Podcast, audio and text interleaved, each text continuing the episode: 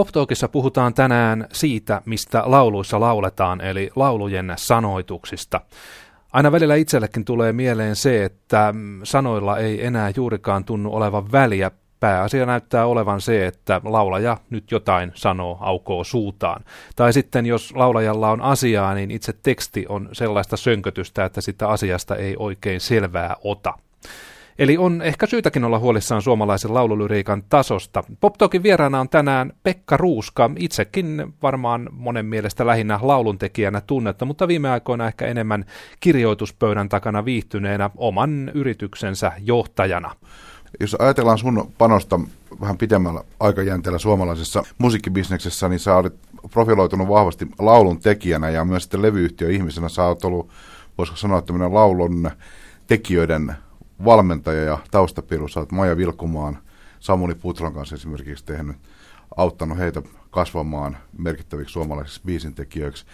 Kerropa, milloin sä oot viimeksi kuollut tuoretta suomalaista pop- tai rock-lyriikkaa, joka on oikeasti tehnyt suhun vaikutuksen, semmoisen oikein syvemmän vaikutuksen, ja tarvitaan nimenomaan uusilta tekijöiltä, eli mitään Hector Tuomarinurmioita ei saa nyt sitten sanoa.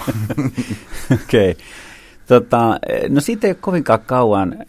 Mä kuuntelin semmoisia vielä miksaamattomia versioita Vesamatti Loirin uudelta levyltä, jonka mä en ollut enää missä tekemisissä. Mähän olin Veskun nämä lappilevyt A, R ja sillä lailla touhusin, mutta, mutta uudelta Veskun levyltä siinä oli Paula Vesalan biisi, jonka nimeä mä en edes muista.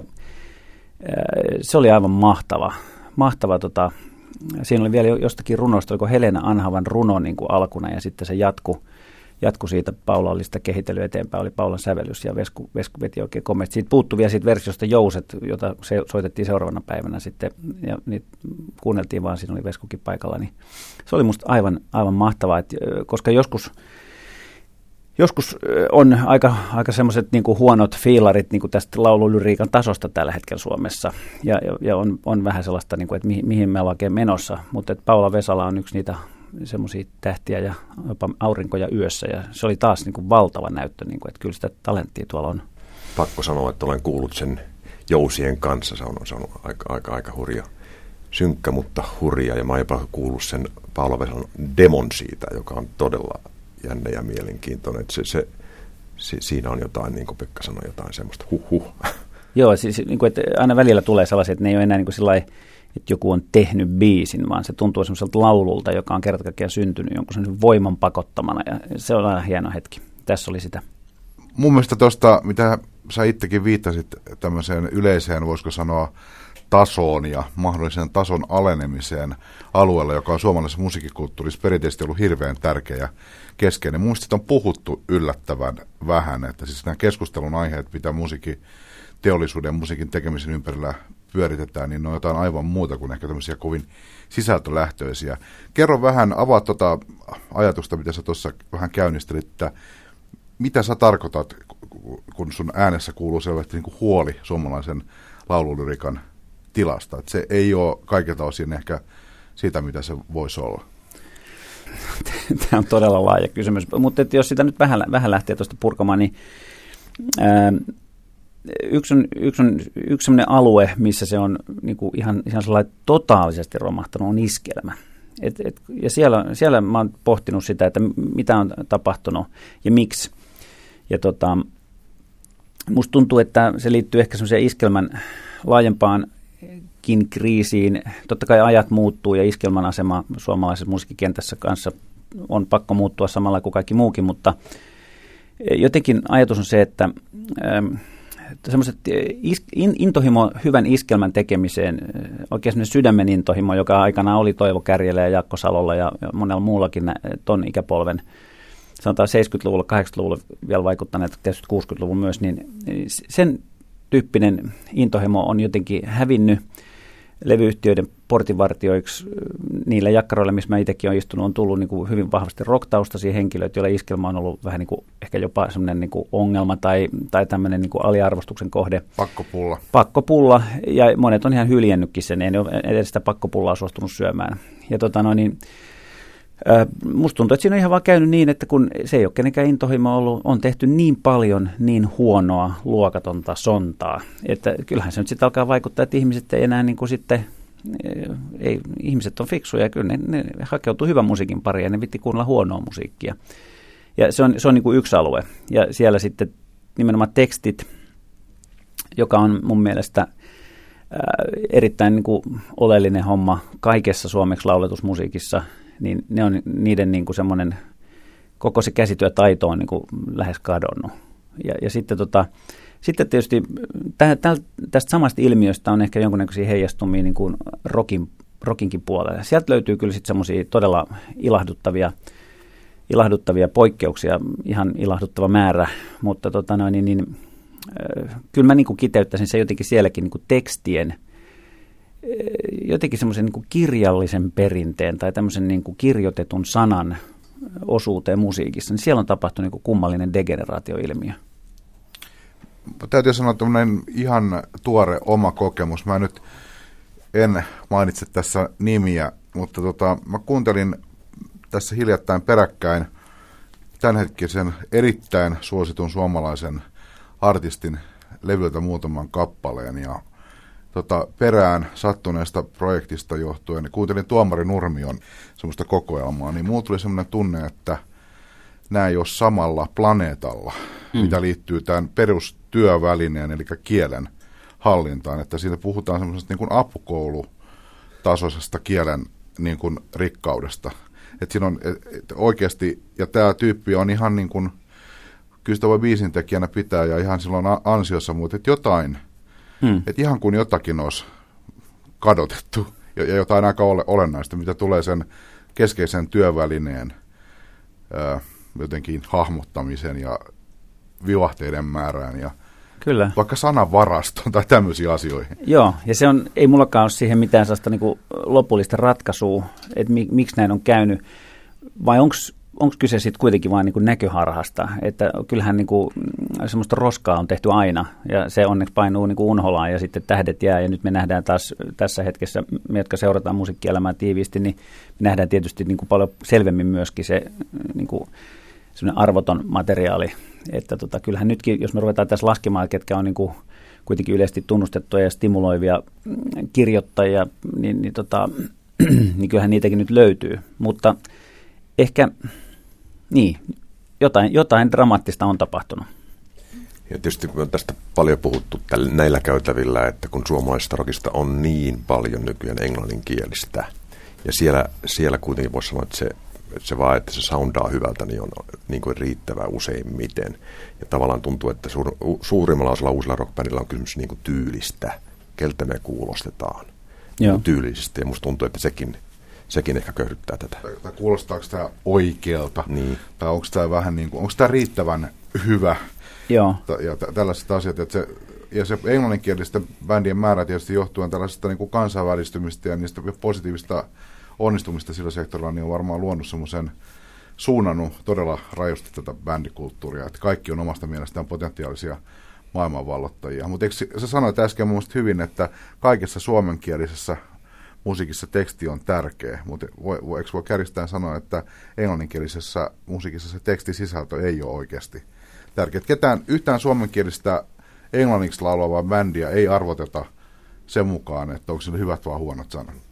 Ei, ei todellakaan. Että, äh, mä keskustelin tästä, tämä on sellainen asia, mistä ei niin kuin ikinä pääse mihinkään sen mittaustuloksiin. Mä keskustelin tästä kanadalaisen lauluntekijä, tuottaja Douglas Bashlin kanssa, joka on asunut pitkään Suomessa. Ja, ja mä, sitten kun hän on myös jonkun verran harrastanut niin kuin levytuotantoa jopa suomen kielellä, niin sitten mä, niin kuin, mä oon yrittänyt niin kuin, kysyä häneltä, että miten hän näkee niin kuin tekstien roolin esimerkiksi tuommoisessa angloamerikkalaisessa musiikissa, niin sitten se tietenkin sanoi, että se on ihan yhtä tärkeä kuin Suomessa, kun mä sanoin, että se on niin kuin hillittömän tärkeä. Ja totta kai sieltä löytyy joku country-musiikki ja tämmöiset, missä tekstillä on erittäin suuri rooli, ja totta kai suuret lauluntekijät jotka, niin kuin Dylan, niin kai, kai siinä nyt on tekstillä mielettömän tärkeä rooli. Mutta tota, ainakin Suomessa, jos lauletaan englanniksi, niin kyllä rohkenen väittää, että sillä ei ole juuri mitään roolia, mitä siellä lauletaan.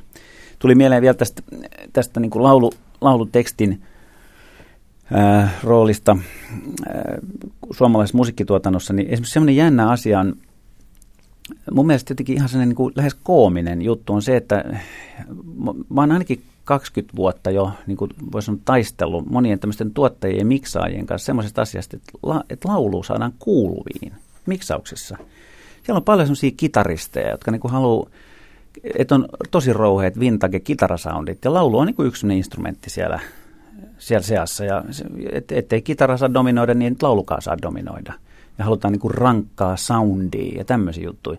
Jos tämmöinen ihminen on tuottamassa esimerkiksi jotain laulajaa, ja varsinkin jos sillä on vielä tämmöistä sisältövastuuta, niin onhan se selvää, että, että ei, se, se, ei, se niin kuin, ei se sieltä lähde se, että jos haetaan niin sen tuotteen semmoista koskettavuutta ja sitä, että se, se musiikki niin todella täräyttää sitä kuulia ja osuu sen sydämeen, niin jos siinä on joku, joku vintage tyrkkarin niin rouhea puoli Gretsch särö on niin se pääasiallinen asia siinä, niin, niin se niin tajuaa, että että missä ne on sitten, miksi ollaan tavallaan, missä ollaan. Että esimerkiksi semmoisia tuottajia kuin Riku Mattila, jotka lähtee hakemaan niin semmoiselta niin tavallaan junttipohjalta sitä kokemusta, että ne niin miettii, että liikuttaako tämä mun lantio nyt tämä biisi. Mies, joka osaa käyttää hienosti Solid State Logicin äänipöytää, mutta se niin miettii, että heiluko perse. Ni, niin tota, mun mielestä se on se, siitä pitäisi niin lähteä, tai tai koskettaako tämä, onko tämä tarpeeksi, onko tämä tarpeeksi viihdyttävä ja tämmöisiä asioita. Niin kuin, ja silloin kun, jos, jos tuottaja lähtee tällaisista lähtökohdista, niin silloin, silloin niin kuin nämä tekstitkin tulee niin kuin aivan uuteen valoon. Eikö tuo tavallaan aika dramaattinen asia, jos mietitään tota, että sanoilla ei ole merkitystä, niin äh, voisi kuvitella, että sitten kokonainen ulottuvuus musiikin mahdollisuuksista ja toteutuma. Joo, nimenomaan. Että, että se on siis tuommoinen laulu, nämä on mulle erityisen tapetilla, koska mä oon just aloittamassa myös tämmöistä lauluntekijöiden koulutusta tuolla, tuolla tota kansanopiston Heossa ja e- eilen just oli ensimmäinen kokoontuminen, siellä keskusteltiin niin ihan tämmöistä vapaata keskustelua aiheesta hyvän biisin edellytykset, niin siinä tuli just esille se, että tuommoinen laulu on mieletön niin kuin ase e, monessa asiassa. Sillä pystytään saamaan hillittömiä tunne, tunne niin kuin energioita liikkeelle, koska siinä – teksti yhdistettynä siihen musiikkiin on, tai siitä syntyy just tämä 1 plus 1 on kolme vaikutelma. Ja, ja, tota no, niin, ja se on todella surullista, jos se toinen iso komponentti siitä jätetään jotenkin retuperälle.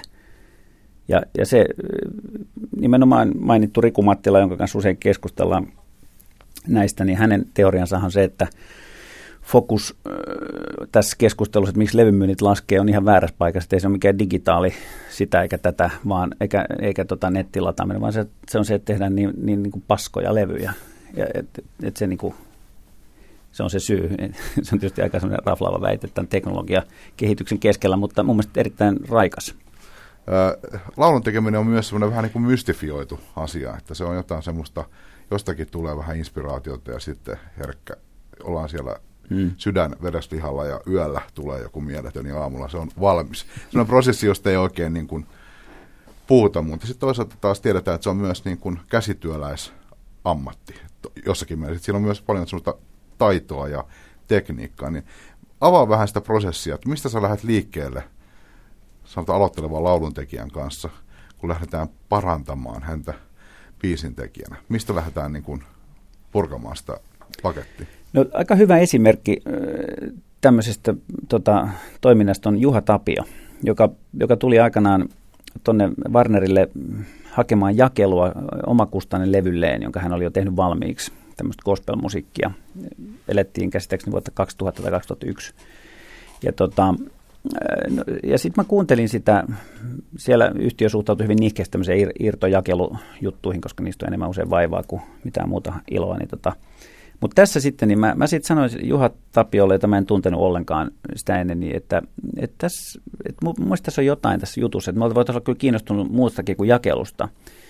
Ja tota no, niin, no sitten sit alkoi sellainen keskustelu, ja siinä oli sitten mun mielestä, ja tämä on nyt yksi oleellinen juttu, pitää olla jotain, mistä lähtee. Et, et, et, niin kenestä tahansa, yhtä, yhtä vähän kuin saadaan sadan metrin tota, 10 sekunnin pintaa juoksevaa, niin, niin tota, lauluntekijä ei synny kenestä tahansa mm, niin kuin henkilöstä, tai sanotaan niin kuin sinne A-sarjaan ei pääse. Jokainen pystyy varmaan kehittämään jollain tasolla sitä hommaa, mutta tota, ää, tässä niin, sitten mä sanoin, että mun mielestä tässä on, sulla on hyvä ääni ja sitten sulla on luontevia melodioita, mutta nämä tekstit on mun mielestä niin kuin aika niin kuin, että jos sä muuttaisit näitä ja tehtäisiin sellaisia tiettyjä linjauksia, joissa jaksaisit nähdä näiden eteen vaivaa, että tästä niin kuin jotenkin tuntuu, että sä et ole hirveästi niin kuin, näe itsekään, että näillä on kauhean tärkeitä roolia tässä hommassa, niin sulla voisi olla hillittömän paljon isompi yleisö. Ja siitä sitten semmoinen vähän alta kulmiensa epäluuloisesti mulkoileva pohjalaismies alkoi sitten tota, no, niin vähitellen niin kuin lämpenee ja alkoi tämmöinen pitkä 8-9-vuotinen prosessi, joka nyt on siinä, siinä pisteessä, että tota, tehtiin niin kuin, niin kuin meitsi siinä esitti, että, että ruvetaan niin tekemään töitä niiden tekstien eteen, ja nyt, nyt sitten kaveri on tuommoinen niin re, reippaasti platinaa myyvä tota, näinäkin aikoina, ja, ja jatkuvasti pystynyt kasvattaa. Siis se on ihan semmoinen, niin yhtään ei ole dropannut vielä niin kuin mikään sarka, ei, ei keikat eikä levymyyntikään vieläkään, vaikka on tehnyt jo aika monta levyä, mä en muista monta, viisi vai kuusi. Ja se on ollut sitä sitten, että nimenomaan niihin teksteihin, sanotaan 85-15 suhteessa teksteihin panostettu. Tietysti siksi, että muut on ollut aika kohdallaan, että joskus on puhuttu myös jostakin musiikillisesta ratkaisusta, mutta tekstejä nimenomaan, storeja, että ne tulee putoa semmoisesta ympäripyöreydestä niin kuin maan tasalle ja ne saa lisää konkretiaa ja sitten sisältöjä ja totta kai sitten paljon puhuttu aiheista ja tämmöisistä. Ja sitten, sitten tietysti edellyttää sitä, että siellä toisella puolella pöytää niin jaksetaan tehdä töitä. Musta tästä on hyvä esimerkki.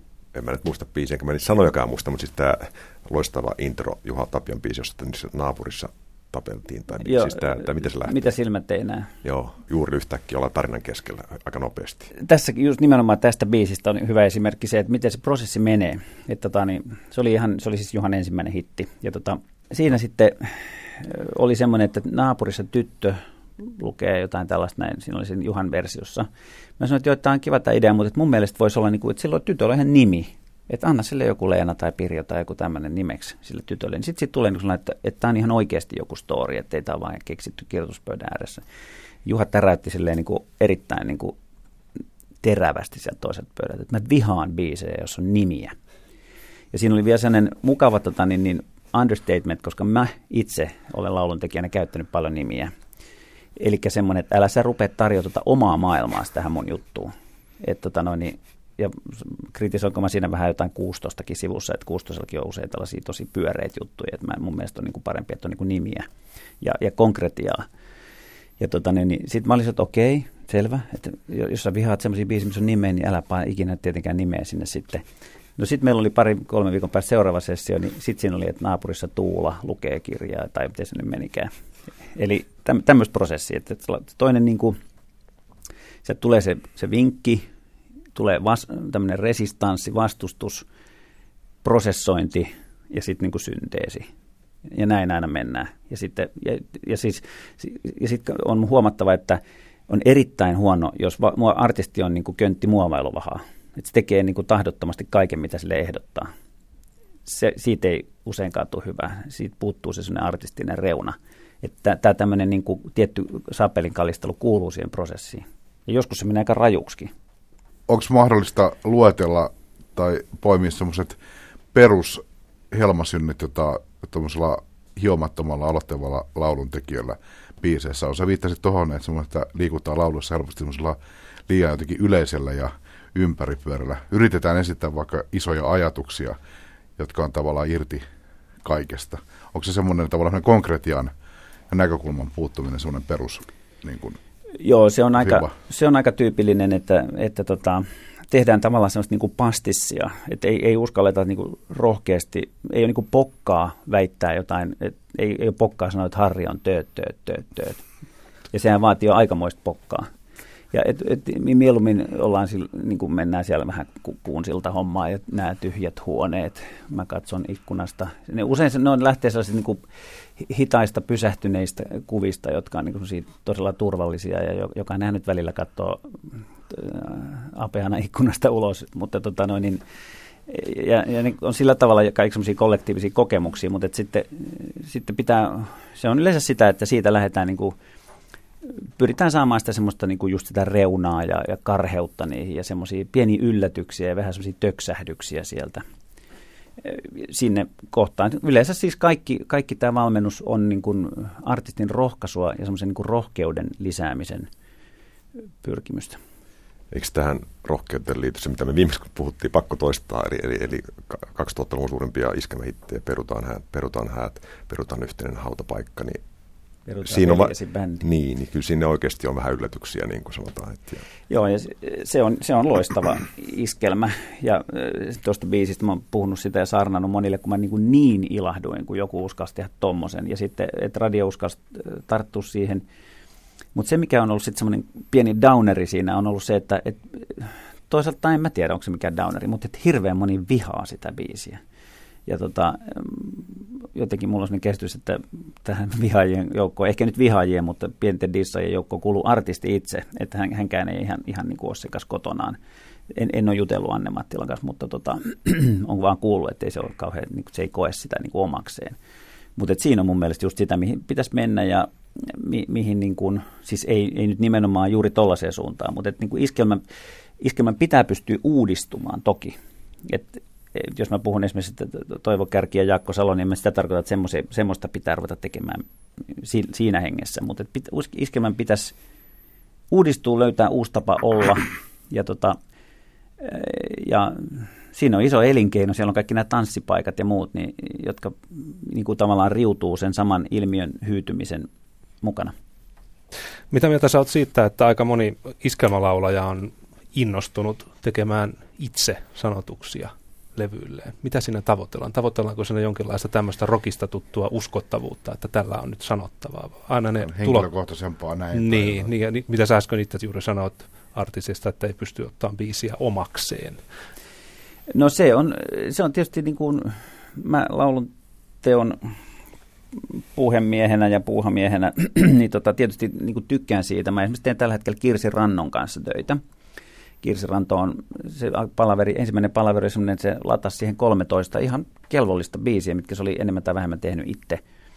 Ja tota, niin, niin, se on kiinnostava lähtökohta ja katsoa, mitä siitä tulee. Mutta esimerkiksi niin, hänen kanssaan käydyissä keskusteluissa todettiin, että, että tota, tämä kulttuuri on sellainen, että siitä ei ole tavallaan mitään hyötyä, että hän on lauluntekijä. Siis niin kuin esimerkiksi markkinoinnillisesti et niin kuin se, se yleisö, jos ajatellaan, Kirsi, mä oon myöskin sanonut hänelle, että mä, mä näen, että hänen niin kuin tulevaisuudessa ja, ja artisti, artistien tulevaisuudessa on nimenomaan iskelmässä, semmoisessa uudessa laadukkaassa iskelmässä. Mutta siinä kulttuurissa ei arvosteta, että se on aivan sama, kuka ne biisit on tehnyt. Kaikki voi olla vaikka Risto Asikainen, Ile Vainio tai Veksi Salmi, Kassu Halonen – es, Esa Nieminen, jota, niin se, se ei haittaa sitä ku, kuulijaa yhtään, että mistä ne tulee, ja se, se uskottavuus tulee niin kuin muista asioista. Mun mielestä Laura Voutilaisen äh, lenkki, minkä hän koukkasi tuolta tuon tuommoisen laulun tekijäskenen puolella, niin on hyvä esimerkki, että mitä syvemmälle hän meni siihen, mitä enemmän hän itse, itse äh, niin kuin määritteli sitä uransa ja mitä enemmän hän näytti ruotsalaiselta pop-tähdeltä, niin sitä huonommin hänellä meni. Ja sitten kun otettiin pari Viktor Dobrysinin slaavi-hittiä äh, hyvin tehtynä, hienosti laulettuna, niin avot taas pelitti. Se on kiva juttu, että ne tekee niitä, mutta se on useimmiten hirveä riski, koska se, sitä, sitä, niin kuin sitä pelikenttää ei oikein pysty vaihtamaan. Anna Erikssonhan on sitä niin kuin tehnyt todella pontevasti ja menestyenkin ja saanut kivoja aineksia, mutta äh, niin, e, e, se on, se on he, he, hemmetin haastava yhtälö. Mutta siis aina on sitten kuitenkin tämmöinen artistin tahdon pyhyysasia. Jos artisti haluaa tehdä jotain, niin sitä on pakko kunnioittaa. Ja se on sitten se levytuottajan ja A&R-henkilön niin kuin tehtävä yrittää luotsata se niin, että niin kuin kaikki jotenkin voittaa siinä. Että yrittää selittää sille artistille, että joo, että se on mahtavaa, että sä teet näitä biisejä, yritetään tehdä niistä mahdollisimman hyvin, mutta tajuthan sä, että niiden täytyy olla samalla viivalla kuin muidenkin biisien. Ja jos sä haluat, että sä teet vaan omiin biisejä, niin sä otat mielettömän riski, että sitten pitää aina vaatekauppaan töihin, että sä, että sä niin kuin, saat leipää. Koska se voi olla, että se ei johda niin kuin sit kuitenkaan mihinkään, jos on siis iskelmälaulaja. Että jos Marion Rung rupeisi nyt tekemään hillittömästi omia biisejä, tekisi kuinka hyviä, niin siitä ei välttämättä ole niin kuin kauhean suurta apua hänelle – Pekka Ruska, kun sä joudut tämmöisiä asioita artistille sanomaan kenties päin naamaa hänen lyrikoistaan, joihin hän on laittanut kenties sydänverensä ja elämänsä pahimmat traumat, sitten sinä sanot, että ei näistä nyt oikein ole niin kuin laajempaan levitykseen, niin siinä saa olla varmaan aikamoinen psykologi myöskin, koska siinä, siinä ollaan aika arkojen asioiden kanssa tekemisissä ja leikitään vähän niin kuin tulella ehdottomasti leikitään tulella ja, ja tota, välirikotkin on ollut lähellä. Mä en oikein tiedä, onko semmoisia lopullisia välirikkoja kuitenkaan tullut. Et, varmasti, kyllä mä tiedän, että musta tota, puhutaan, puhutaan kaiken näköistä tuolla noin, koska se, se on mun mielestä semmoinen, niin ja varmaan kaikista tämmöisistä A-henkilöistä, ja mitä, mitä heittäytyvämpi ja semmoinen niin kuin konflikteja kaihtamattomampi ote siihen työhön on, niin sitä enemmän puhutaan, koska silloin niitä konflikteja kanssa sy- syntyy. Mutta mä uskon semmoiseen eh, strategian tavallaan, että et, et ei kannata lähteä väistelemään niitä, koska mun työhistoria kuitenkin kertoo, että vaikka, vaikka siellä on vähän roiskuessa, eikö rapatessa välillä roiskunutkin, jotkut on mennyt kadulle autoon itkemään, kun on lähtenyt sieltä palaverista. Pelkkään sen, niin sen pettymykseen ja ehkä sen palaverin semmoiseen intiimiin rankkuuteen niin kuin, tai sen takia, niin, tota noin, kuitenkin sitten niitä voittoja on ollut siinä määrin suhteessa näihin, näihin dramaattisiin käänteisiin, että, että niin kuin, jotenkin mä oon niin kuin halunnut jatkaa sillä tiellä. Ja sitten on tämmöistä, että niin kuin ollut hyvinkin hyytävää välillä jonkun prosessin. Esimerkiksi on ollut tilanteita, jos on ollut levy, joka on päättynyt platinamyyjäksi, mutta silti tota noin, niin, niin on esimerkiksi todettu, että no joo, että ei tehdä enää toista levyä koska täm, täm, tämmöistä ei viittisi käydä enää läpi uudestaan. Ja tota noin, niin, mutta sitten kun siitäkin vähän aikaa kuluu, niin sitten, sitten tuolla niin kuin kyynelissä halaillaan jossakin baarissa ja, ja, ja niin kuin artisti sanoi, että niin kuin tässä yksikin artisti sanoi, että tota noin, niin, mä, mä kaipaan sun veemäisyyttäsi. Et nyt kun mä teen tätä seuraavaa levyä, ja, vähän, ja sitten vielä, että saanko mä, saanko mä soittaa sulle joskus, jos mulla on jotain niin kysymyksiä näiden juttujen kanssa, niin ne on niin kuin sit mielettömän hyviä fiiliksiä niin kuin itselle siitä. Mutta kun sä sanoit tuosta y- kokemuksen yksityisyydestä, niin mä usein näiden artistien kanssa käytän semmoista termiä, joka tuli kai, mä kuulin kai Johnny Cashilta jossain haastattelussa, tämmöinen niin kuin public domain, eli siis tota, puhutaan tämmöisestä yhteisten kokemusten alueesta, ja joka on se, mihin ne laulu, laulun, laulujen aiheet pitäisi pystyä sisällyttämään tai sitten kertomaan ne niin satumaisen taitavasti, että ne, jos ne tulee sieltä sen public domain kentän ulkopuolelta, että ne on sitten kiinnostavia.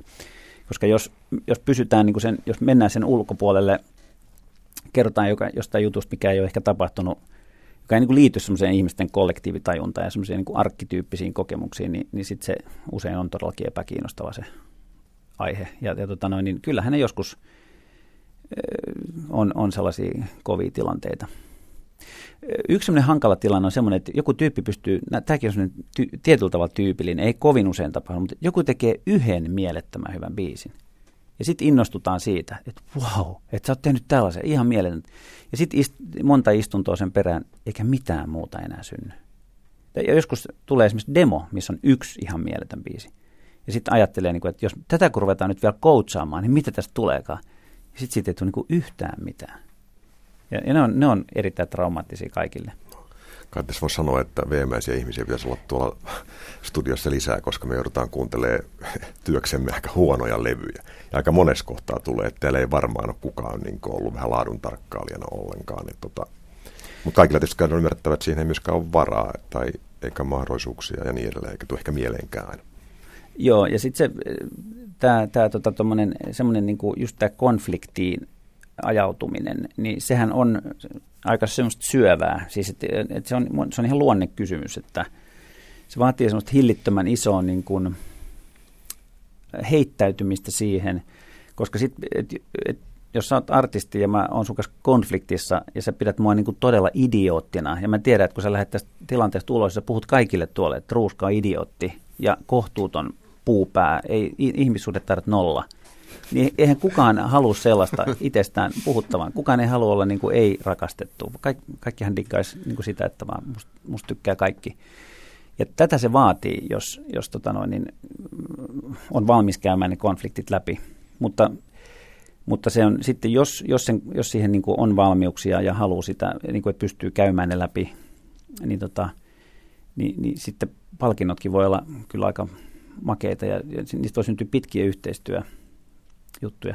Maija Vilkkumaan sanoi mun 50-vuotispäivä juhlapuheessaan lavalta käsin laula, laulaessaan siellä bändinsä kanssa muutama hieno biisin, että hänestä tuntui joskus, että Pekka hakee konflikteja, kun me käytiin läpi niitä biisejä aikanaan, niin, tota, niin tämäkin voi olla se vaikutelma, mikä siitä syntyy. hän jatkoi sitten, sitten kyllä valosampiin tunnelmiin siinä puheessa, mutta, tota, no, niin, mutta et, en mä en ikinä tietenkään hae niitä. Mutta sitten jos se artistin kehitys vaatii sen, että sille sanotaan jossain jotain sellaista, mitä kukaan muu ei ole sille koskaan sanonut, niin, niin sitten se pitää mennä läpi, koska se on sen artistin edun mukaista. Onko sulle koskaan sattunut sillä ei tarvitse sanoa nimiä, että sä oot huomannut, että tässä jossain artistissa, jonka tuotoksia sulle on tullut, olisi nyt aineesta, jos se lähtisi tähän ja tähän suuntaan, mutta se artisti ei kerta kaikkiaan suostu ottaa sitä palautetta vastaan, vaan on päättänyt niin kuin sillä omalla tyylillään lyödä päätä seinään. On joo, on, on, on ollut näitä. Ja... Har, harmittaako? Kyllä se, kyllä se harmittaa, mutta sitten tavallaan tajuu sen, että, että on ihmisen täytyy tehdä nyt tuo juttu noin. Ja sit, sitä yrittää niin kuin pontevasti, pontevasti niin kuin avittaa, mutta sitten tulee joku semmoinen kriittinen piste. Mulla on nyt tälläkin hetkellä yksi, yksi semmoinen tilanne, missä siinä ei oikeastaan kyse siitä, että artisti olisi mitään linjaerimielisyyksiä, mutta tota, tämäkin on hyvin erikoinen. Tai, tai siis niin kuin, harvinainen, mutta yksi, yksi tapaus on semmoinen, että mun mielestä on artisti, jolla on historia ja jolla voisi olla näin ja näin tekemällä loistava niin kuin tulevaisuus. Mutta sitä artisti ei tunnu kiinnostavan se niin kuin vertaa. Vaikka hänelle mun mielestä ei olisi niin kuin varaa kieltäytyä tällaisesta. Ja, ja hän on kaiken niin kuin samaa mieltäkin tavallaan näistä asioista, mutta ei vaan niin kuin, ei minkäännäköistä kiinnostusta siihen hommaan niin kuin tavallaan. Niin mun, mun on niin kuin pragmaattisena ihmisenä jotenkin ihan älyttömän vaikea tajuta tuollaista. Ja, ja sitten sama, se, se on sukua tolle, että, että haluaa tehdä ehdoin tahdoin niin, että vähän, vähän päästä suolla, jos ei ole ketään sadan kilometrin säteellä. Niin, mutta sinne on vaan mentävä sinne suolle. Kyllä sitten kun, sit, kun siellä on ja ei kuulu kuin hyttisyä ininää, niin sitten sieltä tullaan takaisin ja sitten jatketaan jonkun muun kanssa todennäköisesti. Ja se voi ottaa päähän sitten. Onko esimerkkiä siitä, että tavallaan tämä jääräpää on oikeassa, että se vaan taiteilija puskee ja jälkeenpäin tulee, että olipa se hyvä, että se ei kuunnellut sitä Asko Kallosta eikä Pekka Ruskaa ja teki niin kuin sydän sanoi ja säilytti oman näkemyksensä ja tyylinsä ja tässä ollaan. Myi, myi platinaa. Tämä on tärkeä havainto. On ehdottomasti näitä. Ja, siis, ja, ja se on, tämä on kanssa yksi juttu, että tässähän tietysti jokainen haluaa niin kuin, kiilottaa oman kruununsa niin korkealle kuin suinkin, että näitä, näitä ei tuotettu useinkaan esille, mutta juuri näin on ehdottomasti, että ei saa, ei saa missään nimessä nimenomaan mainitun Asko Kalvosen kanssa tästä on puhuttu, että ei saa ruveta niin kuin, luulemaan, että tietää näistä hommista, niin kuin, et, tai siis se nöyryys, että tietää varmaan jotain, mutta et ei, ei sit kuitenkaan sen enempää.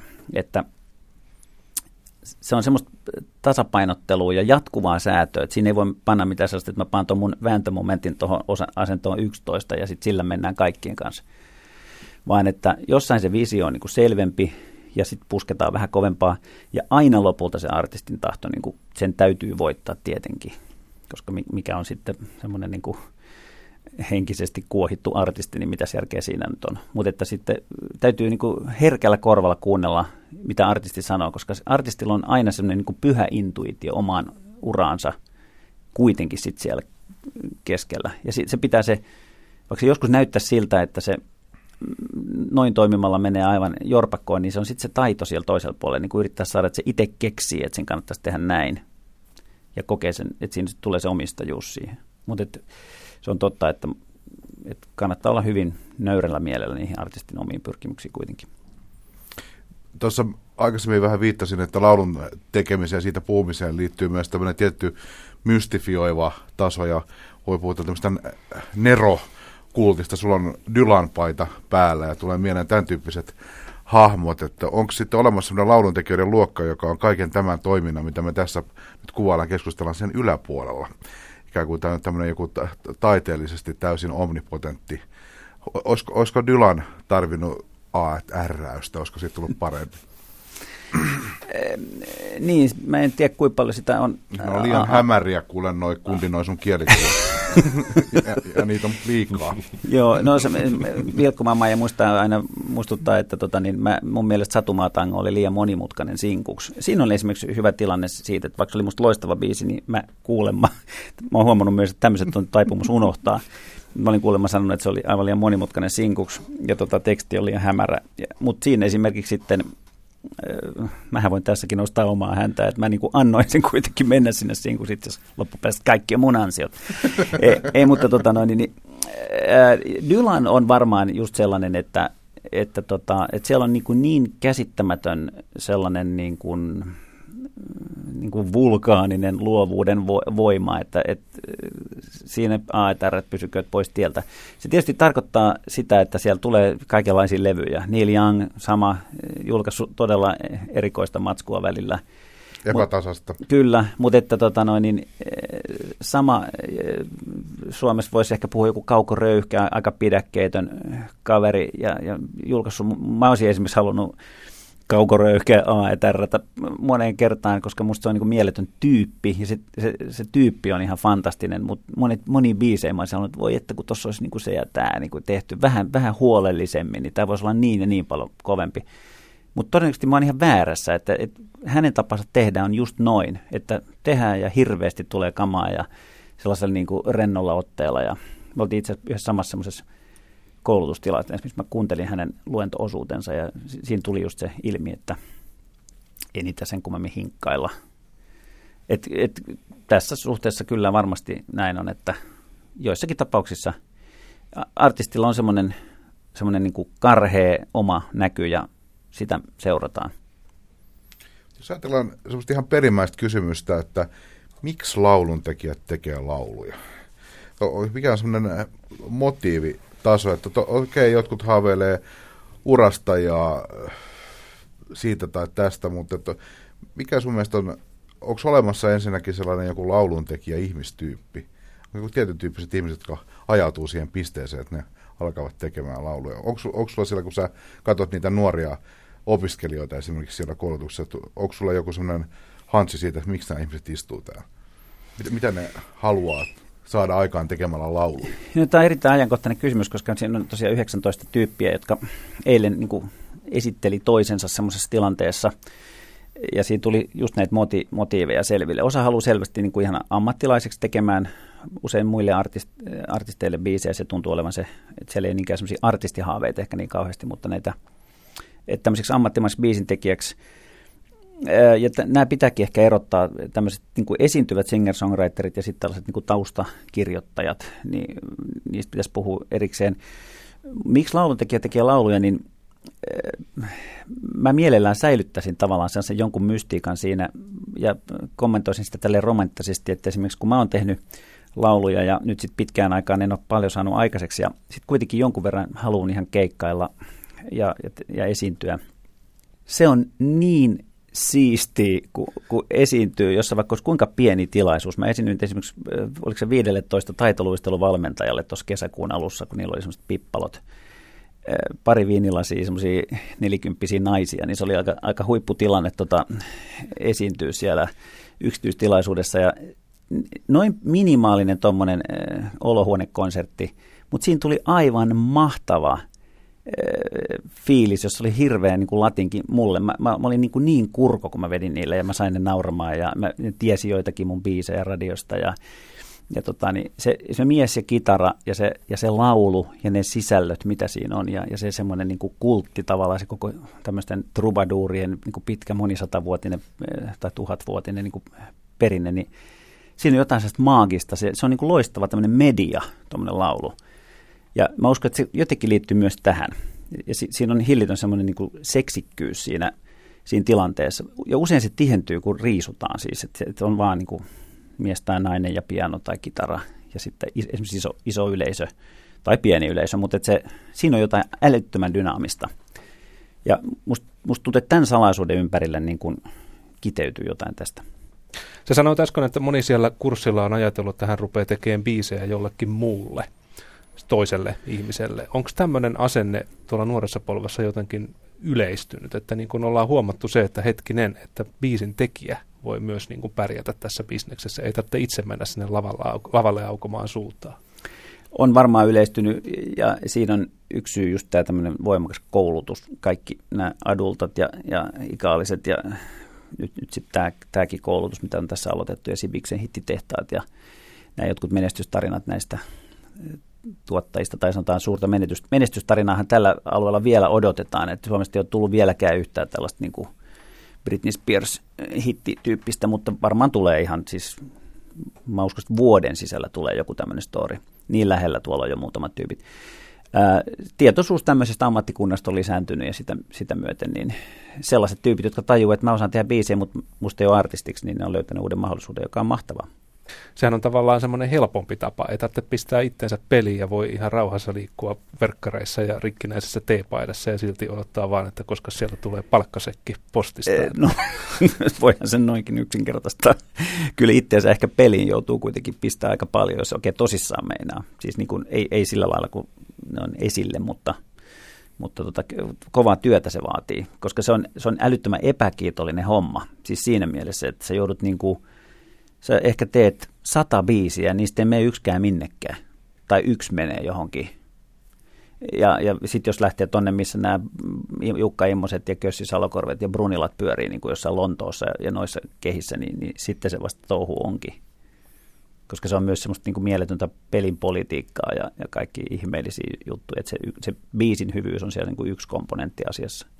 Tämänkertaisen Pop Talkin lopuksi perinteinen osio, eli otetaan jury läpi joku tuore musiikkielämys, joka on siis, voi, saa olla mikä tahansa biisi, konsertti, keikka, luettu juttu, ö, joka nousee tasaisen harmaan arkisen vaelluksen yläpuolella. Ja totta kai vierassa aloittaa Pekka Ruuska, mikä on tehnyt sinun vaikutuksen tässä lähimenneisyydessä? Lähimenneisyydessä olin venelomalla Tukholmassa ja vaimoni sattui näkemään – parkkeerattiin vene siihen äh, Vaasahamniin ja tota, äh, siinä on se Skansen ihan vieressä ja sattui vaimo näkemään ilmoituksen tolpassa, että Benny Anderssonin orkesteri on keikalla sinä iltana siellä lavalla ja sinne mentiin ja se oli huikea meininki, 14-miehinen huippubändi, kaikkea mahdollista Stravinskista äh, Abbaan ja Henry Manciniin ja, ja tota, neljä tuntia latovat menemään siellä. Ja tota, se, että siinä on niin kuin multitsiljonääri, vetää sitä bändiä, muhoilee siellä harmaa tukkasena ja ihan silmät palain kertoo, että me ollaan lähdössä Englantiin kiertueelle tässä. Ja tota noin, niin haitari kädessä, niin siinä oli musta mahtavaa sellaista musan, musan kokemusta. Pelimanni, pelimannit ja, ja yksi tämmöinen vähän menestyneempi pelimanni siellä seassa, niin tota, hieno konsertti. Mä oon nyt tänään pitkästä aikaa saan ollakin, kun se liittyy teemaan, niin vanhan liiton mies. Ja tota, mä pitkästä, pitkästä aikaa tutustunut, tutustunut kahteen yhtyeeseen. Mä sanon nyt kaksi. Creedence Clearwater Revival, jonka boksin ostin, joka on tänä vuonna ilmestynyt. Ja, ja kyllä aika hyviä biisejä teki, mutta tosiaan se, se oli niin voimakas musa, että mulla oli varmaan monta vuotta sun nyt, mä en paljon Creedencea kuunnellut. Ja toinen semmoinen bändi, jota on vuosiin systemaattisesti mitenkään kuullut, en halua koskea, on The Beatles. Ja nyt mä sain tämmöisen sample tulevalta näitä remasteroitu, remasteroidulta levyltä, ja tota, kyllä siellä huhu. Et varsinkin nämä, no nyt puhutaan soundeista, niin kyllä varmaan tämä tämä myöhempi tuotanto, joka on tehty kasiraidalla, niin varmaan sieltä puolelta löytyy sitten uusia, uusia soundeja, ai jaa, tämä kuulostaakin tämmöiseltä nyt remasteroituna. Että tota, Suosi, suosittelet, että kannattaa... Mä suosittelen, että kannattaa tutustua, joo nyt kun puhuttiin sanotuksista, niin mä tietysti valitsen semmoisen bändin, joka ei, jos ei ole laulusolistia ollenkaan, joka soittaa instrumentaalimusiikkia. Tota, mä löysin semmoisen yhtyön, ihan sen yhtyön nimen perusteella, koska sillä oli niin järjetön nimi. Sen yhtyön nimi on Mostly Other People Do The Killing. Ja se on nelihenkinen New Yorkilainen jats-bändi, joka soittaa omin takeista jatsia. He itse kutsuvat sitä terroristijatsiksi. He vetää versioita tunnetusta jatsbiiseistä, niin kuin Night in Tunisiasta. Se löytyy muun muassa YouTubesta ja suosittelen jyrkästi käymään katsomassa. Se alkaa viisiminuuttisella rumpalin käsittämätöllä härä, häröilyllä rumpujen kanssa loppujen lopuksi se hajottaa sen rumpusetin Keith Moon tyyliin, mutta tota noin, niin sen lisäksi heillä on myös hienoja omia biisejä, mutta heidän suhtautumiskulmansa siihen jatsiin on niin vino, se on itse asiassa niin vino, että se uhkaa koko ajan kaatua, mutta tota noin, niin se on erittäin mielenkiintoinen. Mä pidän semmoista jazzbändeistä, jotka ei ota itseänsä välttämättä niin hirvittävän vakavasti. Joita on sitten aika vähän, mutta tota,